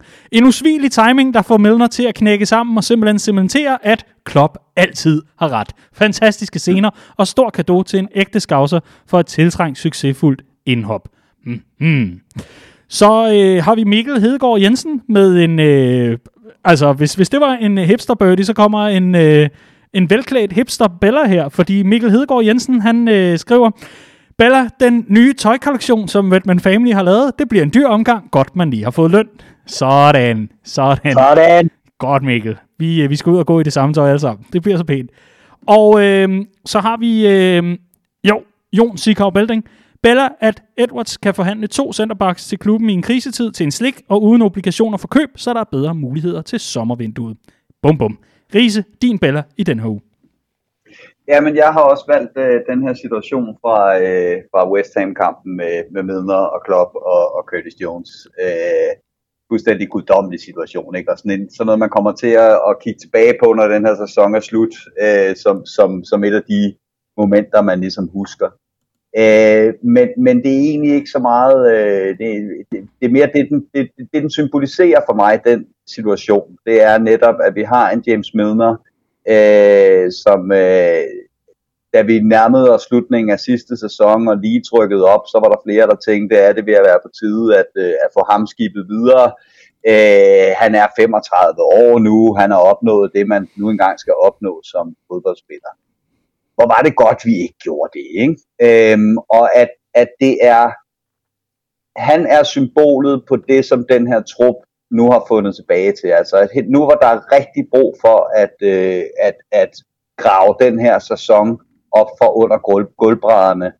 Øh, der er James Milner virkelig steppet op. Og det er symbolet på den her mentalitet, den her rutine, øh, det her mentale styrke, som det her Liverpool-hold har. Det er det, han ligesom, øh, han ligesom indkapsler. Øh, og at Curtis Jones så kommer ind og får sådan en afgørende rolle, der går vi jo fra mand i truppen, der får at vide af Klopp, du kan ikke gemme dig heller vel. Altså, det er, du skal ind, og du skal være cheeky, og du skal, øh, du skal være, øh, øh, øh, spille en afgørende rolle her. Og så går han direkte ind og gør det. Og det er bare et rigtig godt eksempel på, hvad, hvad det er, øh, Liverpool har været igennem nu her den sidste uges tid, som jeg synes er lykkedes sindssygt godt rutinen er steppet op, og ungdommen er også steppet op, så at sige, ikke? Mm. Øh, med, med Curtis Jones og Trent. Så den, den situation for mig, den indkapsler for mig noget, noget virkelig, virkelig vigtigt, og derfor var den virkelig lækker at se. Dejlig, Bella. Vi skal øh, lige forbi et par stykker, øh, inden vi hopper over til dig, Clark. Øh, simpelthen fordi de er så godt formuleret. Det kan godt være, at de går, går lidt igen med, med de samme emne, men jeg synes simpelthen, at det er, øh, det er super godt formuleret. Vi, øh, vi hopper lige forbi Frederik Elsborg Kok over på Twitter, der skriver, Bella, Michael Edwards. Det er Michael Edwards verden, og vi dødelige lever bare i den.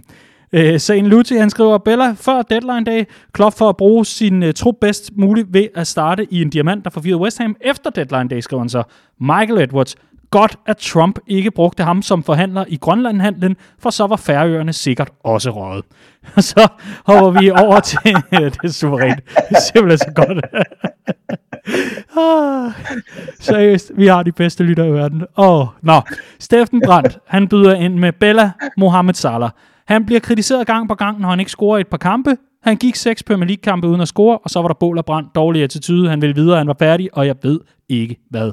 Mod West Ham går han ind og viser, hvilken fantastisk one-hit wonder han er, med to klassemål, ligesom han også gjorde mod United. Vores egyptiske konge har nu scoret plus 20 mål i fire sæsoner i træk, og ligger etter på topscorelisten med tre mål ned til nærmeste forfølger. All hail the Egyptian King. Clark, din Bella i den her uge. Åh, så mange skønne billeder. Øhm, jeg overvejede faktisk at tage øh, Nat Phillips, men jeg er gået med noget så kedeligt som den samme som Andreas. Man kan sige, at Andreas var mere den her situation, og min det er simpelthen James Milner. Øh, af samme årsag, som Andreas lister op, øh, det her med, at, at han har, da alle ligesom har dømt ham ude, at han gået ind på et kriseramt mandskab, og har løftet os til øh, at se lyset, vil jeg sige, fordi denne her måde, han øh, formår at bringe sin energi og sin vilje ind på den her midtbane, er øh, forbilledelig simpelthen. Øh, jeg synes, det mål, vi scorer til 2-2 på Old Trafford, var ligesom der, hvor det begyndte at klikke. Det løb, han tager på det helt rigtige tidspunkt, og er så uselvisk, uselvisk og klog, som han er, og lader den ligge til Mohamed Salah, det er noget af den dynamik, der havde manglet i så lang tid, og det var som om, at det sagde klik derfra og frem efter. Vi så mod Tottenham, han igen tog det ene efter det andet, øh, øh, løb i boksen, ned langs kanalerne, får bolden dernede, træffer den rigtige beslutning, og det har bare, det, det har bare vist vejen for, øh, for, for de andre spillere inden centralt, og det har givet os nogle andre strenge at spille på, når vi bygger op. Det synes jeg er, øh, er, er, er noget, der er værd at fremhæve, og så synes jeg, at, øh, at det var et, et, et, et, et mesterstykke af Klopp, at ture og bringe ham i søndagens kamp mod West Ham, fordi jeg tror mange sad og tænkte, ah, tre kampe på en uge, det tænker jeg i hvert fald selv, øh, og tager ham så også ud på det rigtige tidspunkt. Så øh, Miller, jeg tror ikke, han spiller fast for Liverpool i, øh, i hovedparten af foråret eller noget som helst, men han har spillet sin del af den her sæson og været den brik, vi forventer, han er allerede nu ved at løfte os ud af den her krise på det her tidspunkt. Bravo. Jeg synes, det er helt fantastisk, at Klopp han er ude efter den her øh, situation. Han bliver spurgt til den på sit pressemøde. Og så siger han, noget af det, der går galt, tror jeg, det er, at mit engelsk ikke er godt nok. Øhm, men det, de havde snakket om i pausen, det var, at Miller han kunne mærke noget i baglåret. Øh, så de skulle lige have varmet Curtis Jones rigtig godt op, og så skulle Milner ellers spille konservativt. Han skulle være, øh, øh være sekser. Og lige inden han bliver taget ud, der ser Klopp ham bare lave et 45 meter presløb. Øh, og hiver så fat i ham der, da han bliver taget ud, for ligesom at sige, det var satan ikke aftalen, det der, min ven. Ikke? Men det er jo fantastisk. Altså, manden er 35 år gammel, han er i gang med sin tredje kamp på en uge. Han har fået at vide, at han skal holde igen, og han kan ikke nære sig, fordi det, der skal til lige nu for Liverpool, det er hårdt arbejde og lederskab, og det kan James Milner ikke lade være med at gøre. Det var fuldstændig fantastisk. Han er, en, han er en kæmpe favorit, det er han altså. Øhm, fantastisk også, hvis vi nu vi er i, i den lidt øh, hyggelige og mundre afdeling, fantastisk var det også at øh, høre Klopp fortælle, at øh, James Milner havde råbt til Jordan Henderson og advaret ham og sagt, hvis du fortsætter med at spille så godt på, øh, på centerback-positionen, så kommer du aldrig til at spille andet i resten af din tid i klubben. Det synes jeg også har et eller andet over sig. Det er, det, det er sgu hyggeligt. Hvor er det godt at høre, at gejsten og det, og det gode humør også er, er lidt tilbage på den front, sådan, så der ikke går krise i det hele. Liverpool er bare bedst, når vi vinder. Det, øh, det, det kan lyde åndssvagt, men øh, det, det er absolut der, vi får det bedste frem i, i alle mand. Det var øh, den her omgang øh, Bella og Birdies. Tusind tak til alle, der har budt ind. Vi trækker lod blandt alle, der har budt ind i løbet af januar, og øh, så også lige starten af februar måned her, om øh, et øh, Copcast Kros. Og så øh, glæder vi os ellers til mange flere gode bud her i den øh, kommende måned. Nu er vi trådt ind i en ny måned, hvor der er alle mulige spændende ting at se til. Vi hopper øh, direkte videre fra Bella og Birdie over til øh, optakterne, for vi øh, skal spille to kampe i den her uge. Og når du hører det her, kære lytter, så er du øh, formentlig godt i gang med enten at øh, gå i seng, så du kan blive klar til onsdagen, eller øh, er stået op til en onsdag, hvor vi møder Brighton i Premier League. Vi skal gøre det ultra kort, fordi det giver ikke så meget mening at varme op til en kamp, som øh, måske er spillet, når, øh, når, når nogen får øh, Copcast i ørene. Jeg ved, øh, at der, øh, der er rigtig mange, der godt kan lide at høre Copcast, når det kommer ud, nærmest umiddelbart efter, men, men der er altså også få svage sjæle, der bliver nødt til at vente et par dage med, med at høre udsendelsen. Så lad os prøve at holde det kort, og lad os se nærmere på øh, Brighton. Øhm, det er ikke sådan, at vi skal hoppe direkte til bud på resultater, men hvad skal vi holde øje med mod Brighton øhm, i, ja, i det her opgør, der kommer onsdag? Clark, du kan få lov til at starte. Jamen, øh, et Brighton-hold, som, øh, altså, jeg synes jo, at, øh, at det, er, det er med få undtagelser øh, i denne sæson, øh, at der har, været, der har været hold, der ikke har været gode nok til at spille med i Premier League. Og jeg synes både Brighton og faktisk også bundproppen Sheffield United langt hen ad vejen har, øh, har været uheldige Øh, mange af de nederlag, de har indkasseret, har været øh, etmålsnederlag og, og kampe, hvor de reelt set har spillet rigtig fint. Brighton måske bedst øh, eksemplificeret i deres hjemmekamp mod Manchester United tidligt på sæsonen, hvor de rammer træværket fire eller fem gange og ender med at tabe 3-2 fuldstændig ubarmhjertigt. Et hold, som har en, øh, en masse gode teknikere, har en manager, der godt kan lide en progressiv og ambitiøs spillestil, øh, kan både spille med tre bag i, fire bag i, og øh, har ofte en masse gode offensive spillere på banen. Øh, lige i øjeblikket, så, øh, så, så spiller de, øh, så, så har de egentlig fundet en, en rytme, som er ganske fin. De lukker ikke særlig mange mål ind. Vandt deres første hjemmekamp i sæsonen i, øh, i, i weekenden, da de slog Tottenham. Øh, og øh, derudover så, øh, så, så siger det meget om det niveau, de har, at en spiller som Adam Lallana, der selvfølgelig har været skadesramt osv., men ikke kan finde vej til, til startopstillingen i øjeblikket. Så det er altså et, et teknisk velfunderet hold, som, som, som har en masse spillere, der, øh, der, der har niveau til, til, til mere, og også en række unge spillere, som er, som er relevante for, for flere topklubberne til sommer, er jeg sikker på. Øh, så umiddelbart et Brighton-hold, som øh, kommer til Anfield og vil slå en kontra og øh, vinde kampen i noget nær samme stil som øh, langt hovedparten af de hold, der kommer til Anfield.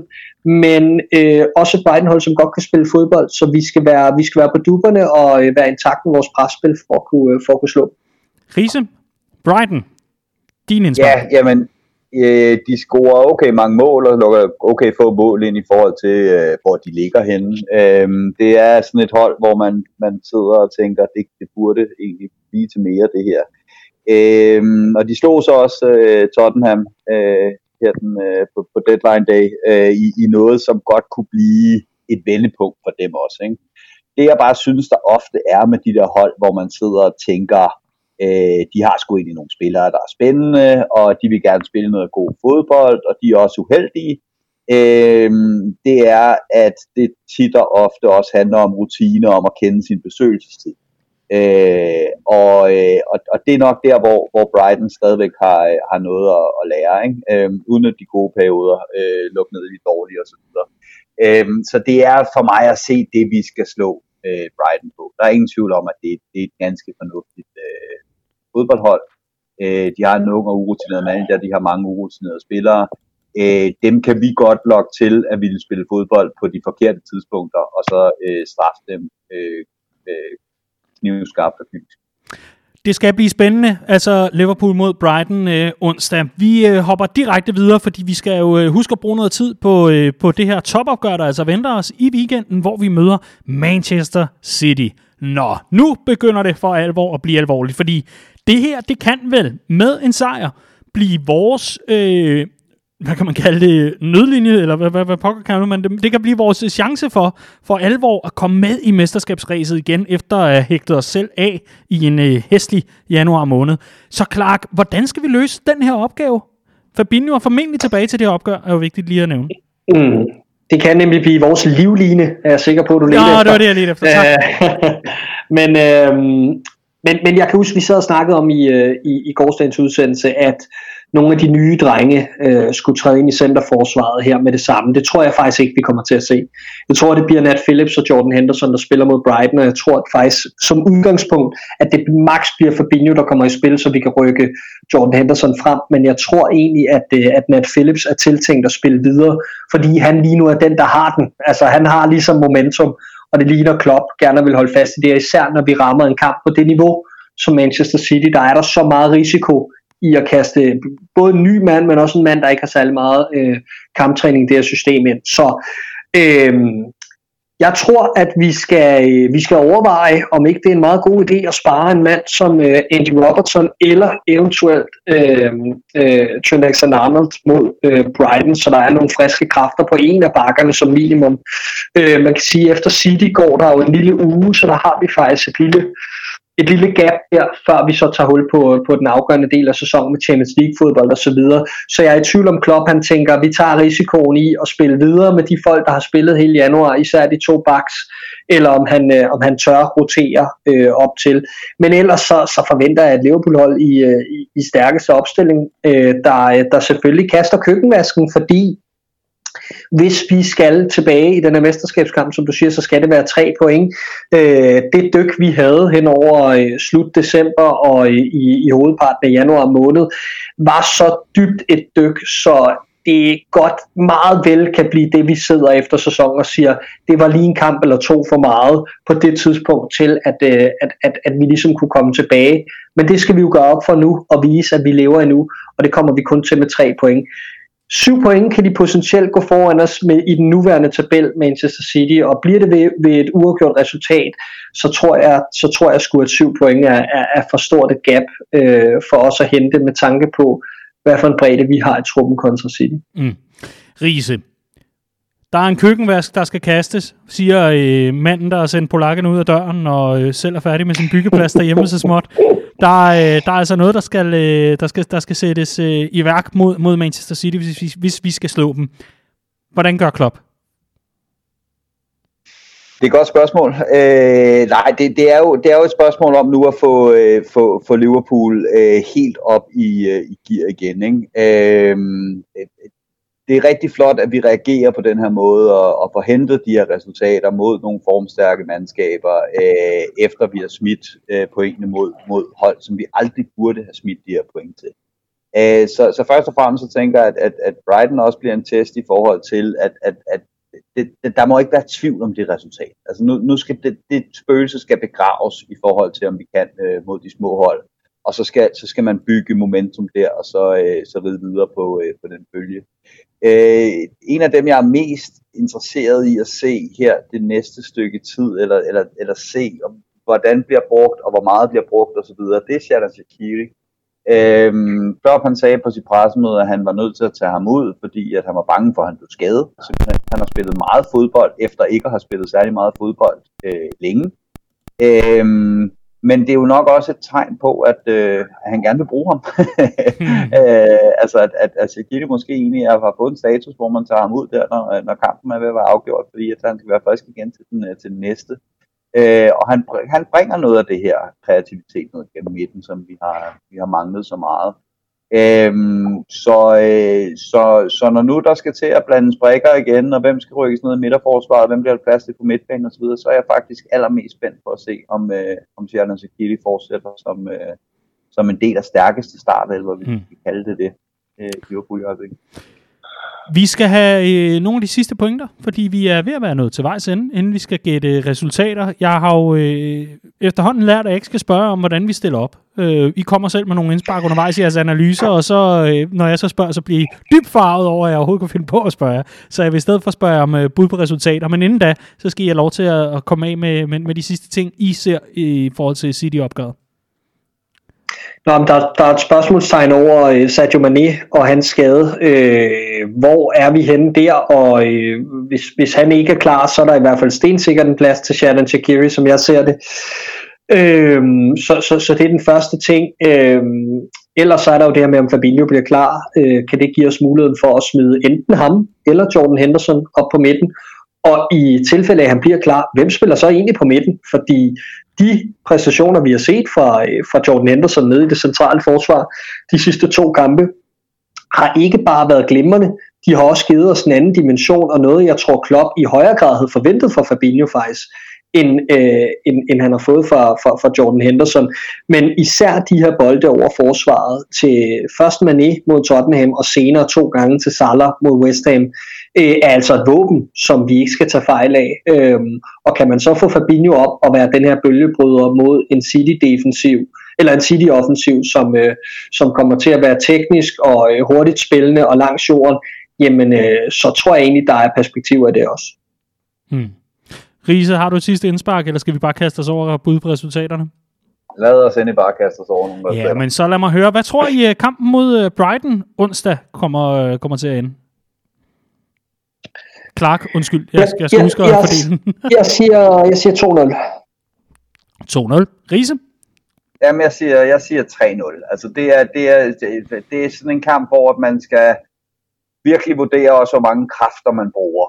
Øh, fordi at øh, der venter nogle rigtig vigtige opgør. Øh, så hvis Liverpool var i topform og så videre, så vil jeg gætte på, at det var sådan en kamp, hvor at vi scorer til 1-0, og så stiller vi os egentlig fint tilfredse med det, og opstår der nogle fejl, vi kan udnytte, så, så gør vi det. Men vi går ikke på den måde efter øh, 2 3-0.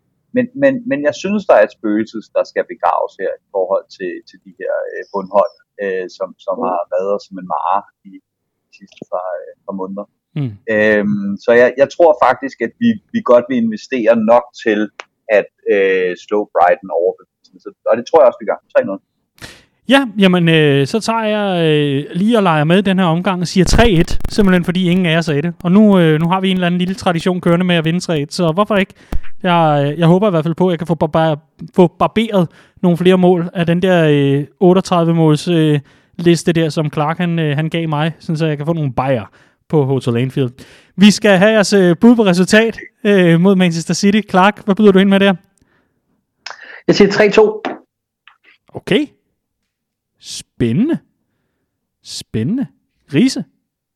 Jeg siger 0-0. Det er øh, sådan en, vi, vi snakker altid de her kampe mod Manchester City om. Øh, og øh, nogle gange eksploderer det også. Det har vi set. Det er fair nok. Men tit og ofte, så er det de mest røvsyge, taktisk låste opgør. Og det bliver sådan en kamp, hvor City ved godt, hvis Liverpool vinder, så er Liverpool med i mesterskabskampen igen. De er fint tilfredse med uafgjort. Liverpool ved godt, at hvis City vinder, så begynder det hul at se ret stort ud. De er fint tilfredse med uafgjort.